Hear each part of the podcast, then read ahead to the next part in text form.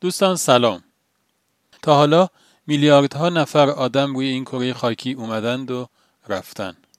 ولی فقط یک گروه خیلی کوچیکی از این آدم ها هستند که نامشون و یادشون بنیکی برای آیندگانشون باقی مونده.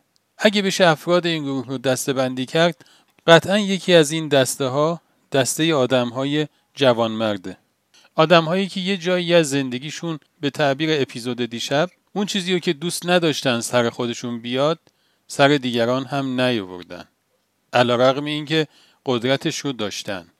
و خداوند هم به خاطر اینکه این صحنه رو دوست داشته و بر اساس اون قاعده ای که هر چیزی که برای مردم سود داشته باشه خداوند اون رو روی زمین حفظش می‌کنه این صحنه هاشون رو توی یاد مردم جاودانه کرده. خاج نظام الملک به همراه یارانش نشسته بود. یک باغبونی اومد داخل و یک سبد خیار گذاشت جلوی خاج نظام. باغبون اونها رو تازه از جالیزش چیده بود و آورده بود برای وزیر که یک انعامی هم ازش بگیره. خاج نظام اولیشو خورد.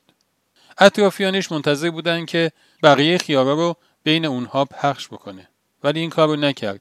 چند تا دیگر رو خورد و بقیهش هم پیش خودش نگه داشت.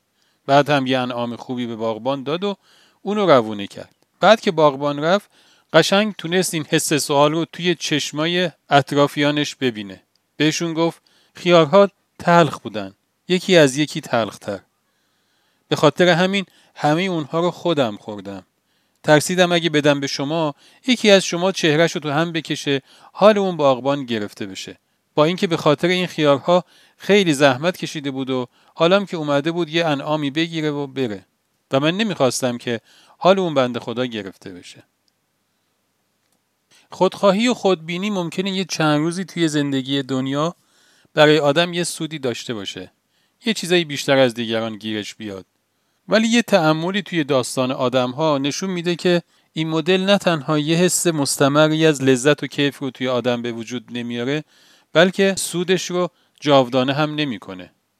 به خاطر اینکه از بین میلیاردها نفر آدمی که اومدن و رفتن تعداد خیلی کمی بودن که نام و یادشون توی خاطره های مردم تداوم پیدا کرده و زنده مونده.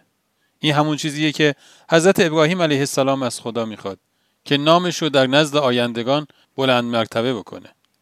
آدما دوست ندارن که کارهای ناپسندشون از پرده بیرون بیفته و به خاطر همین کارهای ناشایست دیگران رو هم پرده پوشی می‌کنن.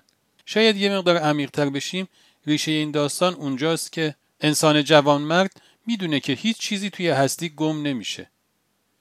و می‌دونه که بالاخره یه کارایی داشته که اگه از پرده بیرون بیفته باعث آبروریزی و ناراحتیش میشه. و می‌دونه که همه اینها رو خداوند می‌دونه. و می‌دونه که خداوند ستاره. پس خودش پرده پوشی می‌کنه به این امید که خداوند هم از کارهاش پرده پوشی کنه. خدا نگهدار.